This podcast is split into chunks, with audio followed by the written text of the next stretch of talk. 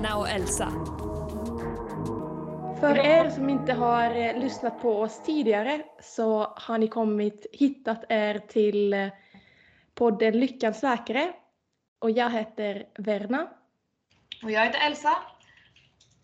Och vi är ju två, jag är läkarstudent och du är numera utexaminerad läkare. Ja. Inne min andra dag eh, som anställd läkare. Vilket känns eh, fantastiskt men också väldigt nervöst varje dag. Ja, vi brukar ju spara våra egna privatgrejer till slutet på avsnittet men jag ser så mycket fram emot där, där vi ska få höra om vad som händer i ditt nya liv som läkare. Ja, jag antecknar eh, konstant. Jag har en liten block jag fick som examenspresent av en kompis som tog examen i januari eh, i syfte att eh, skriva ner mina tankar och allt som jag kommer på att tänka och reflektera över. Det är kanske sånt som man inte vill glömma, tänker jag. Fint, wow! Ja, men... Men nu ska vi bjuda in idag och prata med någon som har jobbat desto fler dagar, som ju är både professor och läkare och speciellt duktig på diabetes. Ja, och också sysslar med idrottare på elitnivå. Ja, och dessutom är specialist på endokrinologi som ju handlar mycket om hormoner och Mm. olika organ som kroppen har som, hand, som reglerar våra hormoner. Mm. Och barnläkare. Han Ja. är mycket. Han är otroligt mycket. Vi välkomnar in honom. Välkommen Peter Adolfsson. Lyckans läkare med Varna och Elsa.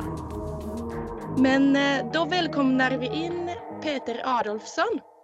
Och vi ska prata idag om något som i vardagliga språket kan slarvigt kallas för sockersjukan. Men eh, som är diabetes då. Och finns i olika typer. Kan du bara berätta först, eh, vad är diabetes för sjukdom? Ja, man kan säga så kort och gott att det är en, det är en rad olika sjukdomar eh, e-, egentligen. Eh, det klassiska sättet att beskriva det från början var väl kanske barndiabetes och åldersdiabetes, men eh, sedan så kom begreppen typ 1 och typ 2, där typ 1 anses vara en sjukdom där immunförsvaret har gett sig på de insulinproducerande cellerna Eh, och gjort att de blir färre och färre och till slut räcker inte mängden till för att göra tillräckligt av insulin och eh, då får man symptom som tyder på typ 1-diabetes. Och typ 2-diabetes eh, är mer en situation där individen har ett motstånd mot insulinet, ibland beroende på genetik men ibland också beroende eh, på en tydlig övervikt. Den kallades slarvigt eh, icke insulinkrävande eh, diabetes från början men nu vet man det att den som har typ 2-diabetes kan ibland också kräva insulin till slut. Sedan finns det medfödda former som kallas för MODY eh, och det finns former av diabetes som också ibland uppstår till exempel vid eh, cancerbehandling där man får eh, en reaktion i kroppen där kroppen slår mot egna celler. Eh, men man kan också få diabetes ifall man råkar ut för en olycka och till exempel får ett cykelstyre i magen som förstör bukspottkörteln och vips så måste den tas bort och då har man ju också egentligen en insulinbrist som då kallas diabetes. Så att en rad olika åkommor egentligen och eh, beskriven eh, som sjukdom redan eh, på hieroglyfer faktiskt i, Egyptien. Spännande. Jag tänker, eh, de, när folk säger diabetes slarvigt bara och bara säger diabetes så kanske det vanligaste är att man tänker på diabetes typ 1 eller typ 2 som gör de största två formerna.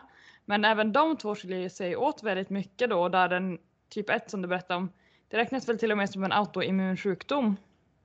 Ja, må- Eh. många tror ju att den är autoimmun. Sen finns det li- lite nya teser eh, som också diskuterar möjligheten av att det är en slags inflammation eh, i bukspottkörteln eh, och att det man mäter i immunförsvaret är egentligen bara en, en reaktion. Eh, men detta är ny forskning så vi får se eh, vart vi landar eh, i framtiden, om det är fullt ut en autoimmun sjukdom eller om det bara är en reaktion.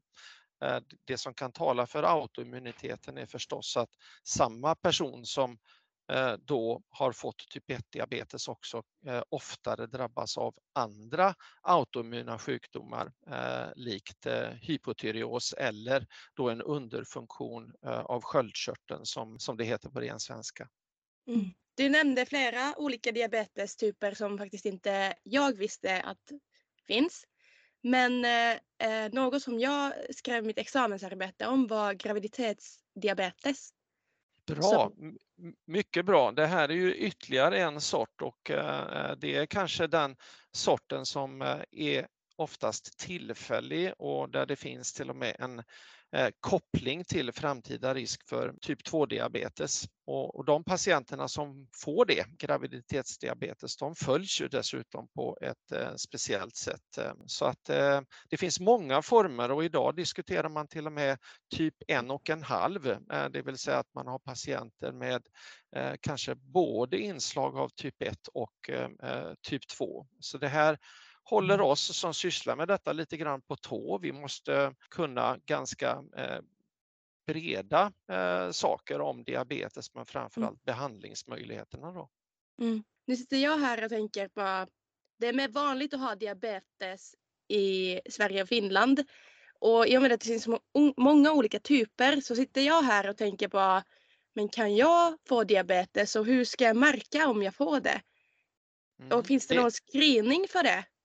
Mm. Det är som du säger mycket vanligare i samtliga nordiska länderna egentligen där Finland toppar och Sverige är, är, är tvåa men eh, Norge och Danmark sedan eh, eh kommer kort efteråt eh, e, egentligen. Och, eh, varför det är så, eh, ja det, det forskar man ju på. Man vet att det är definitivt inte vårt vaccinationsprogram eh, eller något annat. Man vet om man blickar ner i Europa att det faktiskt blev vanligare när eh, Berlinmuren föll mellan väst och öst.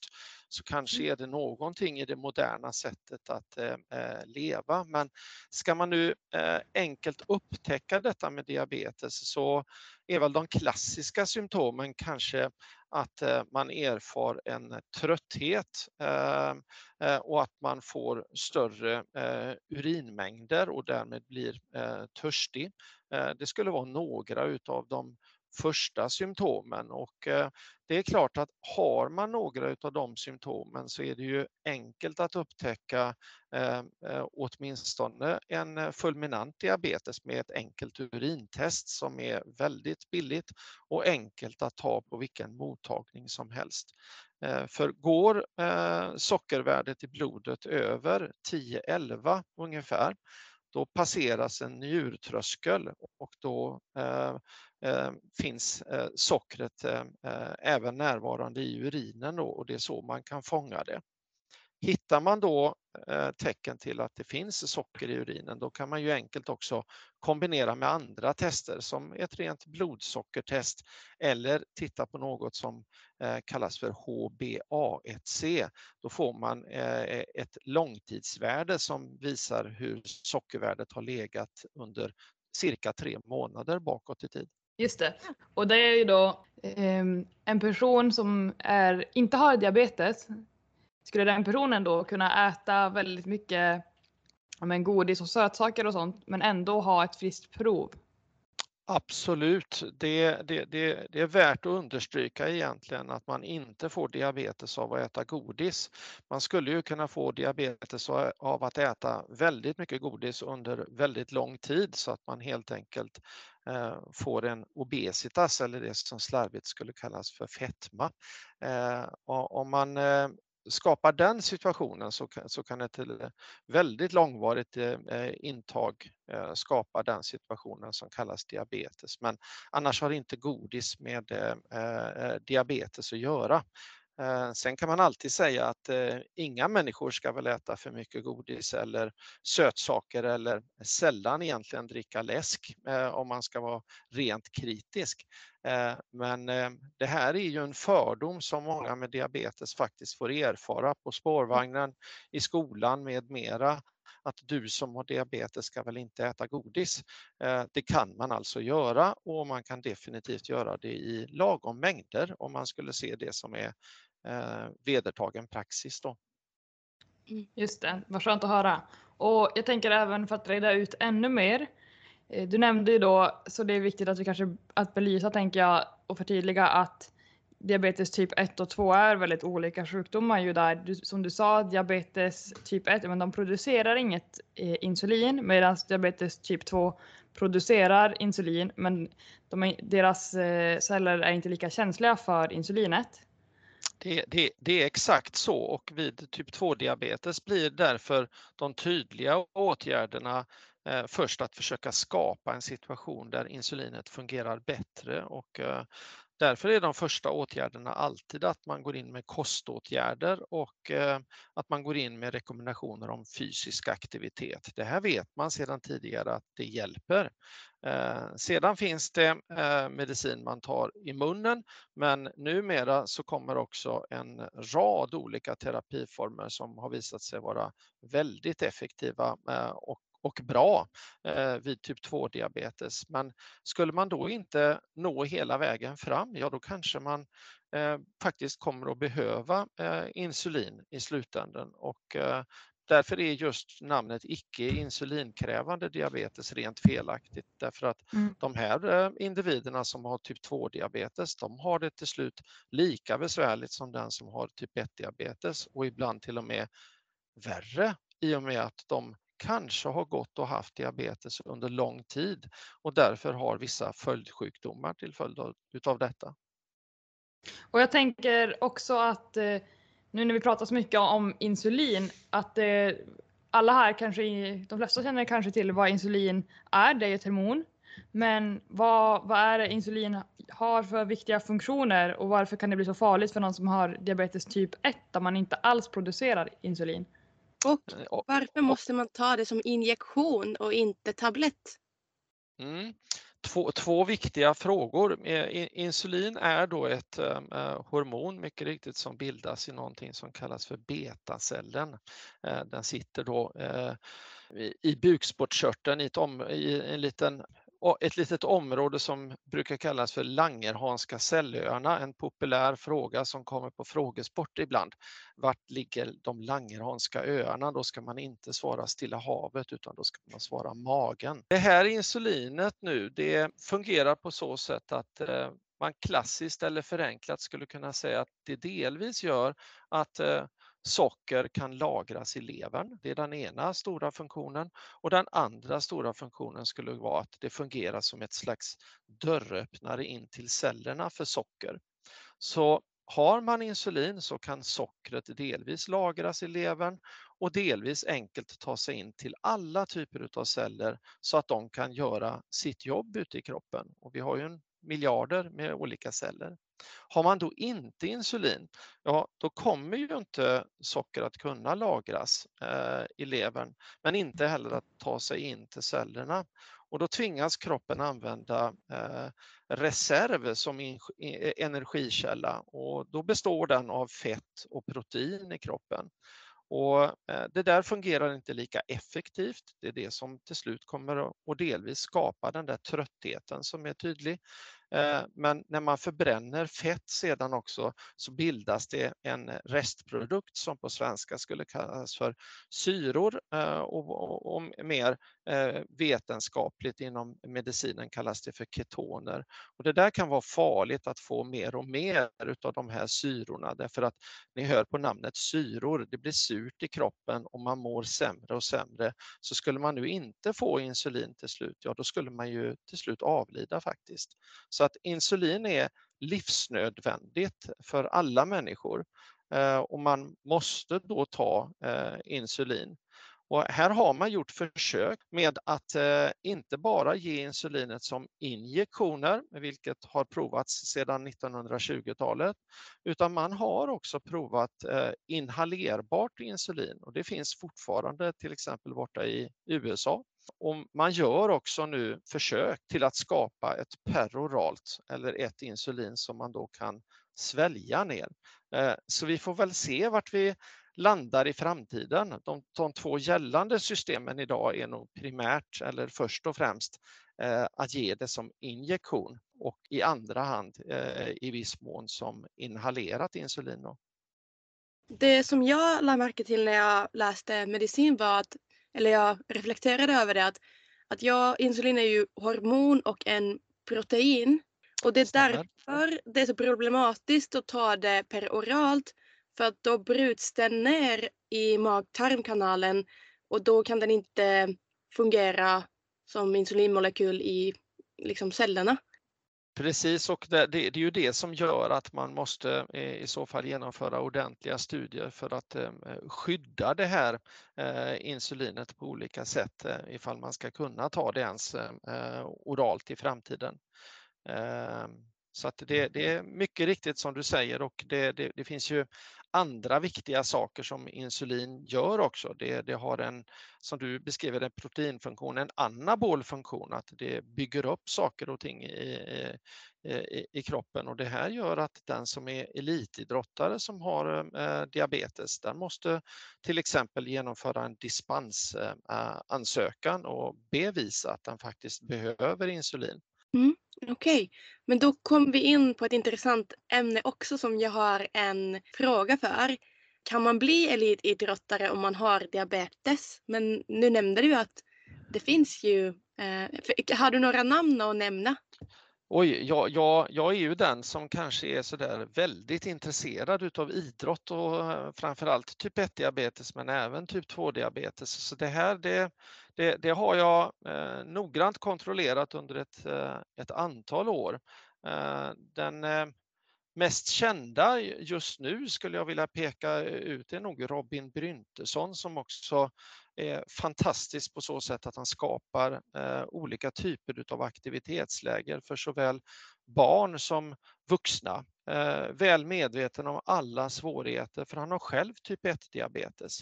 Robin är ju tidigare världsmästare i sprintskidor eh, bland annat och en fantastisk förebild skulle jag eh, kort vilja säga. Det finns också en ung tjej som heter Linn Sochomel. Hon Eh, har tidigare varit väldigt framgångsrik i eh, simning. Eh, numera en av våra framtidslöften vad gäller triathlon. Erik Andersson är kanotist på landslagsnivå. Vi har eh, Sandra Mabruk i brottning eh, Erik Öster i ishockey. Vi har Fredrik Theander i, i golf, eh, Andreas Svensson i rodd och i det förgångna så har vi också en eh, välkänd eh, fotbollsspelare som har vunnit eh, de finaste priserna eh, en manlig fotbollsspelare kan få i Sverige eh, som tidigare proffs i Anderlecht och fotbollsspelare i svenska landslaget. Så att ja, det går att bli eh, hur bra som helst. Tidigare så sa jag dock att det är förenat med en rad svårigheter, men jag skulle idag vilja nästan understryka att en del av de där svårigheterna, de håller vi på att reducera kraftigt nu tack vare den moderna tekniken som finns. Så att eh, för vem som helst som lyssnar och är intresserad av en idrott, eh, fortsätt vara intresserad och satsa på den idrotten du framförallt älskar och vill syssla med. Eh, det måste inte vara golf eller något stillsamt för den som nu får diabetes utan det kan vara vad som helst. Wow, Kul att höra. Man får verkligen ja, men, bli väldigt inspirerad av att eh, inte begränsa sig. Nej, det, och... där är, det där är jätteviktigt och jag vet ju själv vilket behov de här personerna har av att bli eh, coachade på korrekt sätt och att faktiskt få eh, expertisråd ibland. Och, eh, eh däribland är inte minst jag intresserad så att jag ser ju faktiskt en del till och med vuxna patienter bara på grund av att de älskar sin idrott för att ge dem konkreta tips då vad som gäller för deras idrottande. Mm. Vad fint. Det, det understryker också något som jag lärde mig under invärtesmedicin när vi fick träffa sådana här proffspatienter som berättade om hur det är att leva med diabetes.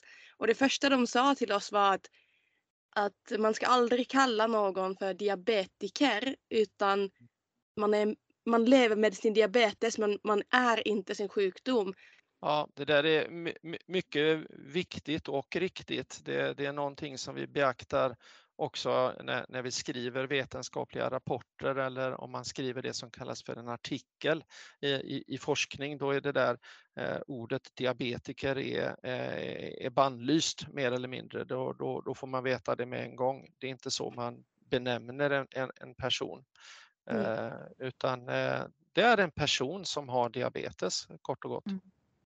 Det är så konstigt. Man skulle ju aldrig säga om en cancerpatient eller så att det är liksom presentera en person som cancer. Det här är en cancerpatient eller en cancerperson. Men ja, det är märkligt hur man kan, varför man till någonting kan få vara okej okay sådär fast det inte är alls det. Hur, hur, hur konstigt det blir. Mm. Ja, det, jag, jag, jag håller helt med. Eh, och, och likadant eh, eh, begreppet har du sockersjuka, det är också någonting som hör till det förgångna lite grann. Och, och vi lär oss ju, får man ha, full respekt för och förståelse för att säga saker på, på ett, ett korrekt sätt då. Mm. Obesitas istället för tjock till mm. exempel. Mm. Jag är så gammal så jag vet ju vad en person med hög vikt kunde kallas när jag gick i skolan. Mm. Men, men det, det, heter inte tjockis längre utan eh, det heter att man har, har, faktiskt en sjukdom som har ett namn som heter obesitas. Så att eh, det är nog så besvärligt och nog så svårt eh, så man behöver inte få en massa tillmälen på ett felaktigt sätt. Mm, mm. Och jag tänkte på, du, i och med att komma in på, du berättade ju själv om att du är, eh, har ett stort intresse för både diabetes men också idrott och att du hade ett extra stort intresse för diabetes typ 1. Och med det så har vi kanske kommit till en punkt där det också är dags att bara lite få du kanske kan få berätta lite mer om dig själv. Ehm, du är, ju, du är väl egentligen i grunden överläkare inom eh, barn? Jo, det, jag är kallad eh, barnmedicinöverläkare och eh, endokrinolog med då ett eh, extra stort intresse för diabetes, men jag är därtill också vad man populärt kallar det för idrottsläkare. Jag, jag har många intresseområden där jag har det mest fantastiska arbetet som finns, att få vara läkare. Och som idrottsläkare så har jag sysslat med, med elitfotboll framför allt eh, på herrsidan upp till allsvensk nivå och eh, på damsidan, vilket är aktuellt idag eh, med våra duktiga tjejer borta i England, så har jag haft heder och förmån att få vara damlandslagets läkare i nio år. Så att man lever sin dröm så att säga. Wow, nu, vill jag, nu bryter du mina fördomar lite. Jag tänkte att de som är eh, idrottsläkare på så här hög nivå, att de kanske skulle vara ortopeder eller möjligtvis allmänläkare. Men du säger då att du är endokrinolog och barnläkare och ändå jobbar med, som idrottsläkare på så här hög nivå. Kan du berätta mer om det? Ja, det, det, det, var väl att jag själv spelade fotboll och att jag själv var väldigt idrottsintresserad som eh, eh ledde fram till detta och att jag hade en eh, mentor vid namn Ragnar Hanås, eh, berömd Eh, läkare och diabetesläkare i, i Sverige som tog mig under vingarna och tyckte att du är perfekt inom detta området för du gillar fysiologi och eh, du kan kost. Eh, så dig vill vi ha inom diabetesområdet. Då. Sen har jag egentligen stått på de där två benen och utvecklat till slut ett, eh, ett stort intresse även för att implementera eh, teknik för att göra det både bättre och enklare för Eh, för patienter och eh, familjer. Det är de områdena jag, jag kanske mest botaniserar själv inom just nu. Då. Vad häftigt! Vad är din största tårtbit i, i, i ditt jobb som läkare? Är det att jobba med diabetes, är det att jobba med barn eller är det att jobba med, idrott, med idrott, läkare som, för idrottande personer? Oj, ja, det, det, det som är de flesta timmarna det är förstås, eh, eh leder man eh, en eller två diabetesmottagningar så är det ju att, att se eh, och träffa helt eh, vanliga patienter och familjer med typ 1 diabetes. Sen är idrott och diabetes, det kommer alltid upp som ett tema eh, tillsammans med alla de här hundratals eh, patienterna och familjerna. Eh, och sedan så har jag lite specialmottagning då med de som är väldigt intresserade. Men det intressanta är egentligen att det är samma frågor som kommer upp, det är samma behov som kommer upp och eh, sedan så ska man helst också kunna anpassa den tekniken man har eh, tillgång till idag eh, för att skapa maximala fördelar då. Både för att kanske kunna idrotta på ett tryggt och säkert sätt, men också för att kanske kunna nå bäst möjliga resultat. För det är ju ofta den som är elit då intresserad av mest då. Att de vill inte ha några hinder utan de vill maximera sin prestation. Så att det är en liten mix och idrotten är väl en stark krydda i den, men är också en stark fördel därför att förstår man hur det fungerar så har man en stor nytta generellt i jobbet. Mm. Det här leder mig in på en liten fråga på ämnet och just med idrott och diabetes typ 1 när man själv har ett väldigt stort ansvar i att ha koll på sina blodsockernivåer och kan reglera det på ett helt annat sätt. Eh, alltså man kan ju ha bättre koll på sitt socker tänker jag i form av att med diabetes typ 1 kan man ju själv, får man ju verktyg som gör att man själv kan se hur man ligger i blodsocker och det kan ju inte en frisk person som inte har de verktygen göra. Och jag har själv personer i min närhet som har diabetes typ 1 och som idrottar mycket. Och de såg det nästan som en liten superkraft att de, kunde, att de hade lärt sig så mycket om sin kropp och kunde också reglera så mycket också utifrån träningen. Att de såg det nästan som en, då en fördel uh, att, att leva med sin diabetes. Kan du hålla med om det eller vad, vad tänker ja. du kring det? Jag, jag, skulle vilja säga det att den, den, tekniken man pratar om ofta nu då, det, det, är det som kallas för kontinuerlig sockermätning. Att man eh, via en sensor som sitter eh, beläget under huden, eh, då registreras ett sockervärde ändra var femte minut eller var femtonde minut beroende på vilken teknik man har. Och det är klart att ser man då värden inte bara som ett eh, punktvärde, som ett blodsockervärde blir, utan kontinuerligt hela tiden, ja då har man helt plötsligt en metod där man ser om det stiger eller sjunker. Eh, man kan se effekten utav viss mat, man kan till och med se effekten utav fysisk aktivitet, man kan lägga till varningar i samma system för att snabbt få veta att nu stiger ditt socker och så kan man ju åtgärda det då, endera man har en insulinpenna eller insulinpump, alternativt om det sker helt automatiskt. Så att det här eh, har ju framför allt kanske eh, eh, från 2012-2013 och framåt Eh, radikalt förändrat situationen för många med diabetes och i, i, dagsläget så har alla mina patienter till exempel en kontinuerlig sockermätare och de flesta har till och med den typen som har påminnelser eller larmfunktioner då. Och där kan till och med föräldrar se det eller tränaren se det. Man kan ha en så kallad följarfunktion och det här underlättar ju ännu mer då men som alltid så, så blir det ju så att då ser man det att ja, den där personen han, han, verkar vara väldigt bra med kostsidan till exempel, som ofta den som har diabetes tvingas bli. Eh, de vet att de behöver fylla på kolhydrater eh, med regelbundenhet och vi vet väl egentligen också det att de som gör det som inte har diabetes, Eh, ja, det är ju de bästa i eliten. Det gäller ju den som kör Vasaloppet till exempel, att de vet precis hur de ska fylla på. Och nu så har till och med tekniken gått över till att också användas bland friska eh, ibland. Eh, och då har de plötsligt sensorer på kroppen som eh, egentligen var tänkt till att användas för den då som har eh, diabetes. Men nu plötsligt bara egentligen för att kunna lära sig mer eh, om tillförsel av energi för att bibehålla ett bra sockervärde. För det kan sjunka hos eh, även den som inte har diabetes. Då. Eh, här vill jag direkt säga att eh, här ligger ju egentligen ett, ett stort användande idag eh, och att det genereras kanske delvis från företagssidan men också av de som är väldigt intresserade Eh, men det finns eh, väldigt lite forskning gjort. Så om det eh, verkligen förhåller sig på det sättet att det blir fördelar eller att man direkt kan se att ett bristande sockerintag alltid leder till ett lågt sockervärde, ja, det återstår att bevisa egentligen bland de som är friska då. Så här är ju ett stundande forskningsområde för intresserade dietister men även läkare då.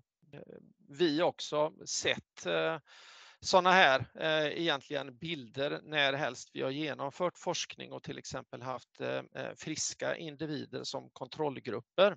Eh, då har man ju ibland sett vissa saker som faktiskt har lett till precis det här eh, spåret just nu då. Mm. Jag ser också problematiken i med tanke på att vi redan har liksom smart eh, klockor och vi mäter vår puls och sömn och analyserar allting. Ehm, att om vi lägger till som friska individer att vi börjar liksom kontrollera även blodsockernivåer. Det blir ju också väldigt mycket data och bara i framtiden när man sitter som en vårdcentralsläkare så kommer patienten med en hel mapp med massa, massa liksom eh, data som man ska kunna säga någonting om. Ja, jag, jag, kan bara eh, understryka att jag själv skulle tycka att det var besvärande också. Att den, den gruppen jag pratar om nu, om man skulle se de personerna som kanske skulle eh, tjäna eller lära sig mer på ett vettigt sätt. Ja, det här pratar vi om eh, att tjäna enstaka procent eh, liksom i effekt. Här pratar vi om elitmotionärer eller elit på fotbollssidan eller ishockeysidan så skulle man ju direkt säga att ja, det är den översta eh, serien i Sverige eh, vi pratar om. Det är inte några andra. Det är inte de vanliga motionärerna utan om de lärde sig ta en banan eh, innan träningen och sen lärde sig fylla på med saft då och då så behöver de inte ens gå och köpa sportdrycken egentligen. Eh, utan man kan förenkla väldigt mycket och skapa de stora eh, förbättringarna egentligen via enkla koståtgärder eh, och det kan nog nästan vem som helst antingen läsa sig till eller få hjälp av en dietist för att skapa de fördelarna. Mm. Eh, det vi pratar om sensorerna här, det är egentligen till eh, en ytterst liten andel som sysslar med idrott. Då. Men som ofta så blir det så att många gillar att härma eh, de då som är i eliten och tror att det, det, det, här är det som verkligen kommer att göra skillnad. Eh, men då vill jag direkt säga att det är att träna och det är att äta vettig mat eh, som egentligen är grundförutsättningarna eh, i mångt och mycket. Och ibland så kan ju till och med alla de här mätverktygen ta bort nöjet av att, att träna och helt plötsligt så glömmer man bort att bara titta ut i skogen när man springer eller se sig omkring när man sitter på cykeln. Eh, den upplevelsen hoppas jag kanske kommer att värderas mer och mer istället för att titta på ett värde hela tiden. Mm.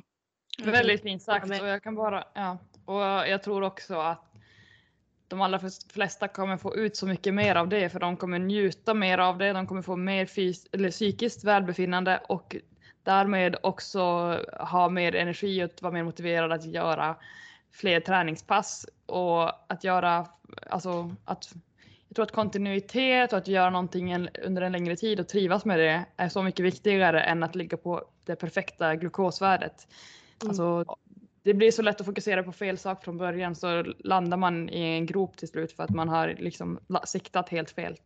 Mm. Precis, och det, det, det, finns ju de som eh, även tar till annat, till exempel att lyssna på musik när man, när man springer och det, det kan man väl göra om man känner att det driver på en eller att det gör att eh, man verkligen tycker om det. Men väldigt många andra går ju kanske miste om att höra fågelläten eller titta på skägglaven som hänger ifrån träden ifall man är uppe i norr och åker skidor. Att det finns så mycket mer att ta in som upplevelse egentligen än, att bara göra själva rörelsen då. Mm, ja, så att eh, hitta det där äkta som är förenat med fysisk aktivitet, det är ju, det är ju helt underbart skulle jag eh, kort vilja säga. Mm, jag tänker att vi ska gå in på en lyssnarfråga som mm. vi har fått in. Och eh, det här är en person som är intresserad av hur glukos påverkar icke-diabetiker. Då har hon skrivit till exempel hur det kan påverka humör, trötthet och hur kan vi alla ha koll på sockernivåer och ha en balanserad livsstil utan att stressa över det och eftersom att de flesta inte har någon diabetesdiagnos. Så det berör ju lite det här vi pratar om. Att... Ja, det, det, ena är väl det att vi får komma ihåg att precis som de individerna som får diabetes är individer så är alla vi som inte har diabetes eh, också individer. En del är till exempel eh, mer känsliga för eh, att inte få äta regelbundet. Ehm, man brukar ju beskriva hur eh, personer kan ha dåligt morgonhumör, eh, finns det ett uttryck som heter. Och det kan bero på att man just går på reserven och håller på och använder annat än eh, socker som energikälla just för att den har tagit slut under natten eller efter en lång fasta. En del upplever att de blir väldigt pigga utav fasta och att man istället blir lite mer skärpt rent mentalt. Eh, initialt kan dock en del kanske känna att de blir trötta och irriterade och att man tänker sämre. Kanske är det där en övergående fas innan man då slår på eh, reservsystemen och, upplever en positiv effekt istället. Sättet att nu om man skulle då återigen behöva mäta detta, ja det skulle ju vara den där sensorn då, den skulle vara den mest tillförlitliga. Eh, det enda allmänna jag vill säga då, det är att Eh, företagen som skapar sensorer har gjort studier som är olika bra. Man ska vara noggrann så att man ser att studier finns gjorda på just den ålderskategorin man själv har. Och och framförallt kanske också eh, titta på hur exakt är den egentligen på de där låga nivåerna som jag då är ute efter att mäta. De här metoderna fungerar bra för att mäta socker på normala Eh, sockernivåer, men betydligt sämre på de låga nivåerna. Eh, så att man kan ju få en rad falska värden. Och att tolka allt detta själv utan att mäta ett enda blodsockervärde från tid till annan och se hur effektiv metoden egentligen är kan göra att man faktiskt går vilse lite grann och mäter helt i onödan. Man kan också lyssna på kroppen, det vill säga hur känner jag mig? Känner jag mig pigg, stark, glad? Eh, känner jag mig hungrig? Vad händer om jag tar eh, en eller två deciliter sötsaft? Reagerar jag effektivt, det vill säga att jag direkt kände att oj, sån energi jag fick. Eh, ja, då är ju det tecken nog egentligen. Man behöver inte se att siffran förändrades från 3,6 till 4,3. Så att eh, känslan eh, och eh, ett praktiskt förhållningssätt att vara lite klok i sitt idrottande är nog mer det jag skulle vilja se än att eh, ha eh, på något sätt en felaktig tilltro till alla sensorer. De är till för forskning och kanske mer de som sysslar på den absoluta elitnivån. Mm, mm. Jag tycker att där berörde någonting som ligger mig väldigt varmt om hjärtat som handlar om att istället för att hela tiden använda sig av andra verktyg och försöka fråga andra och lära sig av andra, att istället fokusera på att lyssna på sin egen kropp och lära sig att känna efter sin egen kropp. Jag vet själv att jag har varit så dålig på det genom eh, uppväxten så att man sällan har sökt svaren från externa källor. Men ju mer man försöker att inte ställa frågan till andra utan känna efter själv, desto bättre kommer man lära känna sin egen kropp och förstå vad funkar för mig? För det är inte heller samma för alla. Vi är ju så olika individer. Mm. Ja, jag håller med helt. Det, det, det, kommer igen allt ifrån hur man reagerar på olika eh, typer av mat, men till och med eh, hur man reagerar på eh, bristfällig sömn eller tillräcklig sömn eh, eh, eh, etc. Man, man, ska vara noga med sin kropp och lära sig att läsa av sig själv till att börja med. Det, det, är ju faktiskt det som jag säger till patienterna också, att det är du som är facit. Det, det är inte värdet egentligen utan det är hur det känns. Sen kan man få bekräftelse av till exempel ett blodsockervärde eller ett sensorvärde. Men i grund och botten så så är den egna känslan och, och, och då innefattar det inte bara den kroppsliga utan även den själsliga känslan eh, mm. som är viktig eh, att lära sig läsa av. Mm. Verkligen. Jag kan ta en sista fråga på det temat. Mm. Som vi precis har sagt så är det ju viktigast att känna efter hur känns det för en själv. Men Eh, såklart så finns det ju också en del generella men, liksom, saker som vi vet med vetenskapen som kan appliceras någorlunda på alla. Och det här med GI-värde och att olika kolhydrater påverkar blodsockret olika snabbt, då vill jag ställa en lite idrottsspecifik fråga. Mm. För um, det här med att äta rätt innan och efter träning, då tänker jag bara på om vi har ett scenario där vi har en idrottare som ska utföra sin sport. Säg att man ska göra den om två timmar och att man då ska äta rätt inför. Är det så att eh, en kanelbulle kan vara bra för att man kortsiktigt då får bra energi inför passet? Eller är det fel för att, man, för att då får man en topp och sen så kommer man inte vara uthållig, liksom orka med hela passet för att man får en hög peak och sen får en dal? Så liksom, vad skulle, jag tycker det är intressant att höra från dig som eh, diabetesläkare. Vad skulle du säga är den optimala uppladdningen att äta innan träningen? Ja, det, det, det, generella är väl egentligen att eh, utöver då att den, den, eh, produkten ska innehålla lite kolhydrater, det, det som är socker är egentligen i olika långa kedjor, är väl det att det principiella är väl eh, långsamma kolhydrater före och snabba direkt efter fysisk aktivitet och snabba till och med under fysisk aktivitet.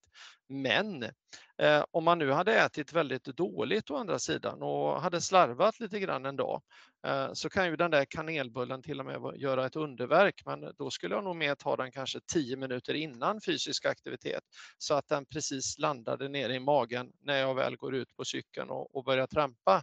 Därför att då får jag inte insulinsvaret eh, därför att jag vill inte ha ett häftigt insulinsvar alldeles nära in på min fysiska aktivitet. Och det här är också skälet till att långsamma kolhydrater eller ett lågt GI som det kallas ibland, glykemiskt index, att det eh, att det då är lite bättre för det ger ett mer eh, sparsamt insulinsvar, att det blir lite svagare. Eh, då kan de här andra hormonerna hjälpa till under den fysiska aktiviteten sedan. Eh, det gäller att inte få det där skarpa insulinsvaret inför.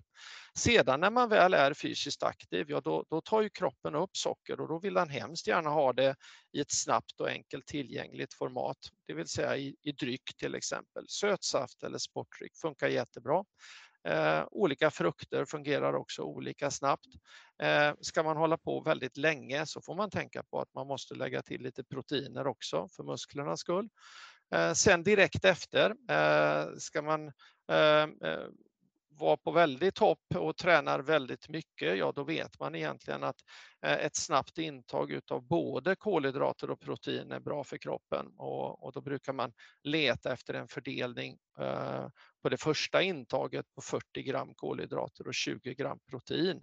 Eh, och det här kan man mixa ihop med lite olika produkter. Det finns sådana som är färdiga, men finns också en enkelhet i att till exempel ta en eh, drickkvarg plus en banan. Det eh, finns ju på ICA och fullt tillgängligt för alla.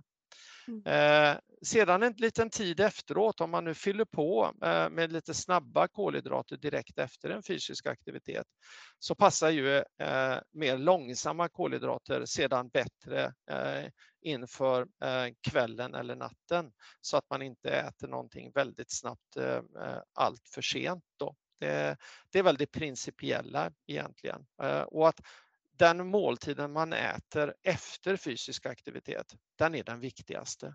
Det är inte den före. Den har vi ofta ätit en frukost, en lunch eller ett mellanmål inför. Eh, utan den absolut avgörande för hur man känner sig dagen efter, eh, det kommer alltid att vara måltiderna efter fysisk aktivitet. Då ska man vara noga. Bra, det var väldigt informativt och väldigt matnyttigt. Mm, Verkligen, superbra. Då tror jag att vi tar våran sista fråga. Och det är en fråga som vi ställer till alla våra gäster. Och det är fri tolkning på den. Och den hör Vad är ditt bästa hälsotips? Oh, den är egentligen enkelt. Eh, det är att vara fysiskt aktiv och träna. Världens bästa eh, medicin. Och får man frågan vilken träningsform är den bästa, eh, då är svaret den som blir gjord. Jag kan bara instämma. En följdfråga på det. Du har nämnt att du har spelat fotboll. Håller du fortfarande på med fotboll eller Vad är din favorit fysisk aktivitet just nu? Ja, hade, hade jag fått och kunnat, jag är knäopererad detta året, så hade jag nog gärna sparkat på en boll för det, det, det kan jag tycka är väldigt roligt fortfarande. Men det var länge sedan jag gjorde så att favoriten, det jag själv sysslar med nu, det är eh, cykling eh, respektive ren fitnessträning på, på gym eh, som är helt fantastiskt. Eh, särskilt ibland om man tar hjälp av en eh, en PT, för plötsligt så får man lära sig en massa nya övningar och eh, bekanta sig med nya muskler som man kanske inte hade tränat på en tid. Eh, så det är eh, styrketräning och konditionsträning i mix eh, är, är väl det enkla allmänna svaret där för, för min räkning. Vad roligt. Jag blir väldigt inspirerad av att höra dig prata och jag blir även liksom inspirerad till att äta bra, träna bra och jobba med läkaryrket på ett sätt som, gör, som man själv brinner för. För det märks att du brinner för det här och att du tycker att det är kul. Ja, så, så, så, så, är det absolut. Det, det, kan många gå i god för att det, jag tycker att detta är det mest fantastiska arbetet som finns. Eh, och det är fantastiskt att jobba ihop med vare sig det skulle vara familjer, barn eller de som sysslar med idrott. Då. Wow, jag blev väldigt inspirerad till, alltså det är så, så intressant när man poddar med olika gäster. Jag kan känna liksom, åh varför har jag inte tänkt på att bli diabetesläkare? Det här låter jättekul. Det är kul. Eh, ja, Ja. Wow. Vad roligt. Du, stort, stort tack, tack, eh, Peter att vi fick prata med dig och, och ta del av din kunskap. Och tack ska ni ha för att ni gör det. Lyckans läkare med Värna och Elsa. Alltså, ännu en gång har vi träffat en läkare som är så mycket på en gång. Det ger mig hopp om eh, framtiden, för jag kan själv känna ibland att men jag känner mig verkligen inte bara som en läkare. Jag jag associerar inte mig själv som äldsta läkaren, utan det är så mycket mer att man vill inte bara placera sig i ett fack, i en kategori. Och att se andra personer som har jobbat som läkare ett tag och som också hör hemma i flera olika fack eller vad man ska säga. Och som gör sin egen, skapar livet utifrån vad den personen vill och inte bara går in i liksom en färdig, utmatad, uttrampad väg. Det är så inspirerande. Absolut. Och jag tyckte att det var så roligt att prata om diabetes för att framförallt nu när jag eh, har börjat jobba så är det väldigt många människor som har diabetes och det är superviktigt för oss som jobbar inom vården men också för de som eh, inte jobbar. Det, jag tror att alla vi känner någon som har diabetes. Jag tyckte att det var så himla fint att eh, se det på det sättet att diabetes kan vara en människas superkraft för att man kan följa sina blodsockernivåer och veta exakt hur man påverkas av att äta olika saker. Sen så förstår jag också att det kan bli problematiskt. Man måste ju kunna njuta av godis och glass och inte bara eh, titta på sin sockerkurva. Men jag tycker att det var en fin synpunkt att det kan ses som en superkraft även om det är en kronisk sjukdom. Verkligen, och jag tänker att om man är duktig på att ta hand om sin diabetes så kommer man förmodligen med det få med sig så mycket kunskap om kroppen som många andra går miste om. Så eh, som du lite säger, att man kommer bli lite grann av expert på sin egen kropp, vilket ju är så häftigt. Ja. Och jag tyckte att det var också väldigt matnyttig eh, avsnitt på det sättet att det var inte bara tips och råd till de som har diabetes men även för oss andra som gillar att träna och, och är intresserade av kost. Ja, verkligen.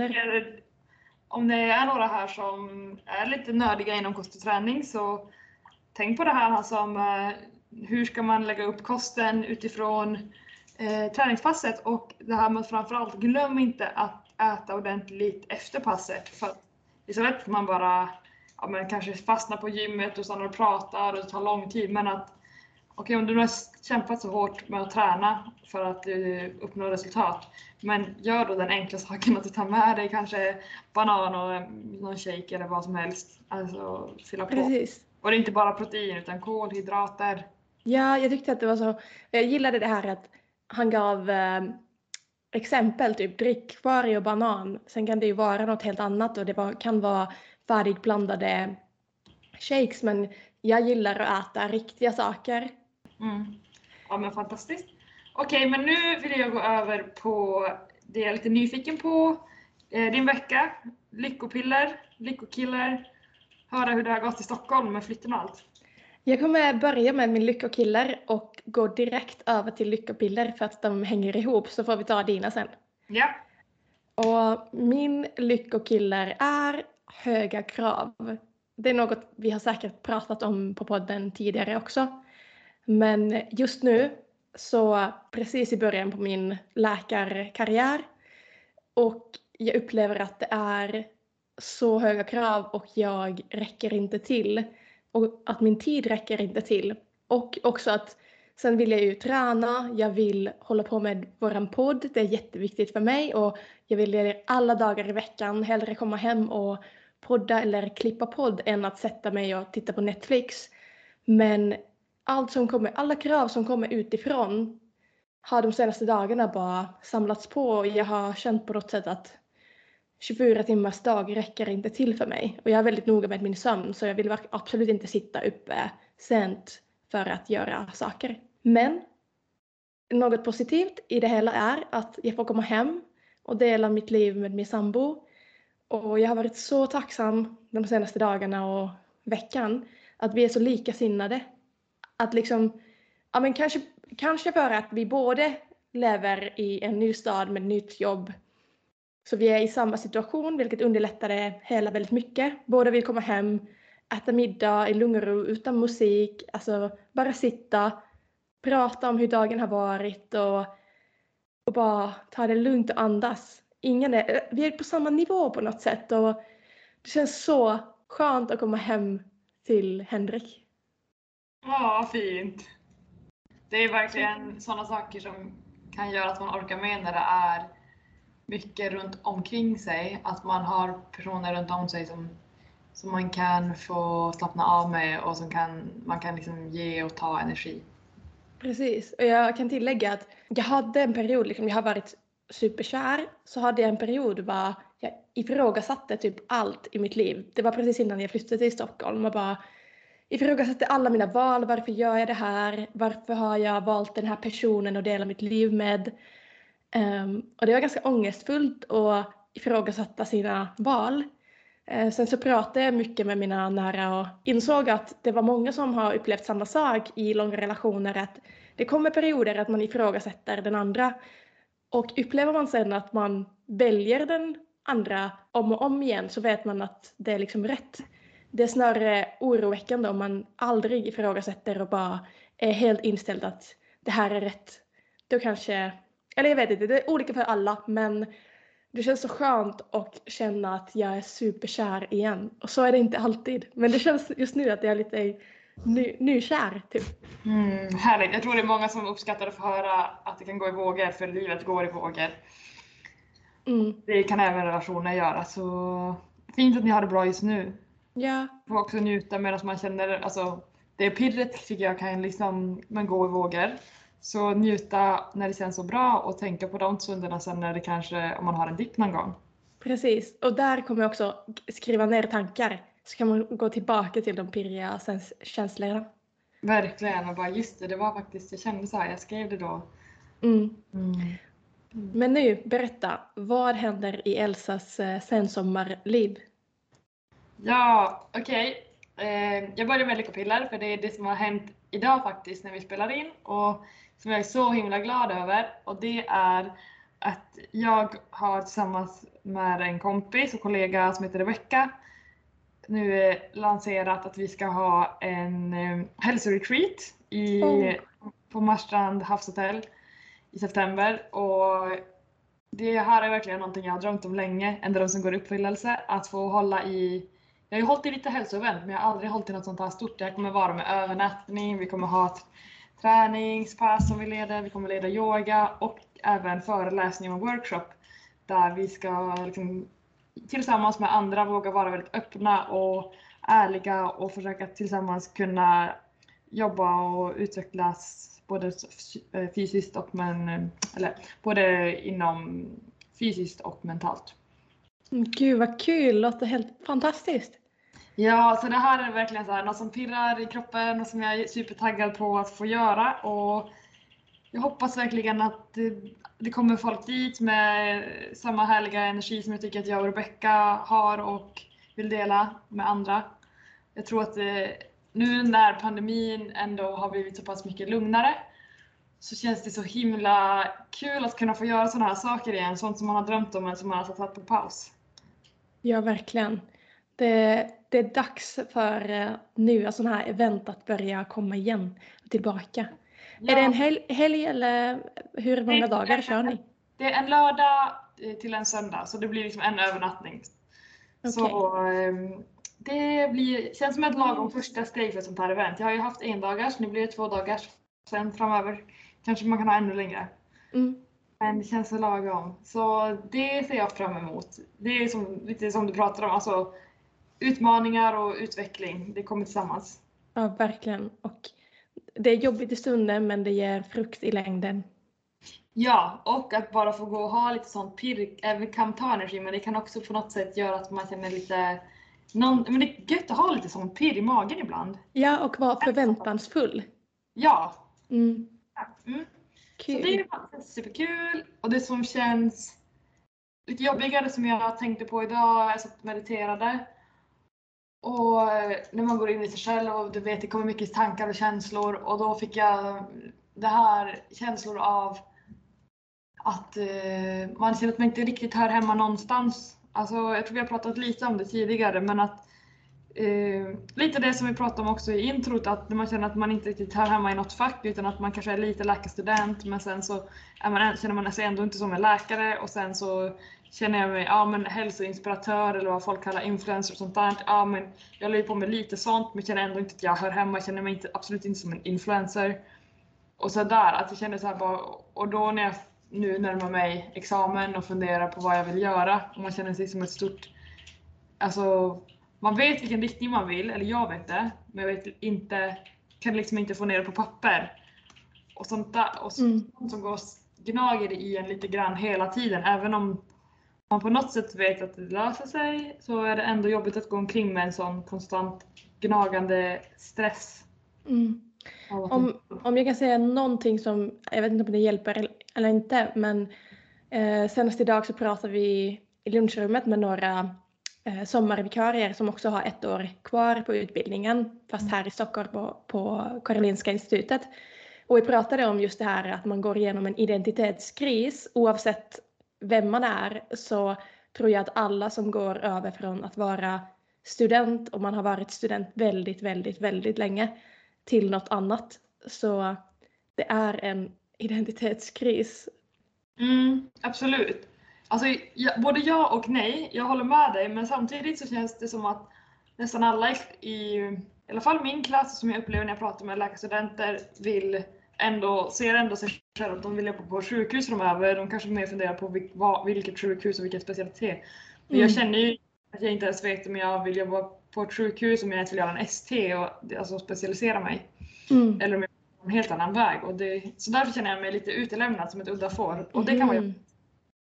Ja, jag fattar. Mm. Men udda får måste också få finnas. Ja, och man kan också säga det som att du är väldigt unik. Ja, Så det behöver inte vara något negativt. nej jag vet, det behöver inte vara negativt. Jag känner mig annorlunda, men jag vet inte. det- Jag känner inte heller att det är negativt att vara annorlunda, men bara att det kan vara jobbigt ibland att känna att Mm.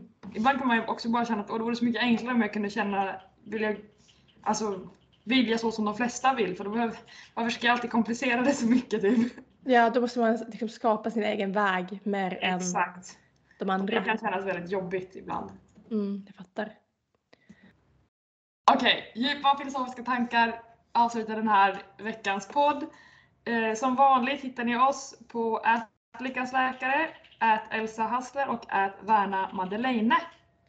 Tips på gäster, allting är välkommet. Vi uppskattar er feedback jättemycket. Verkligen. Och glöm inte äta era banan och drickvarg efter träningen. Jajamän,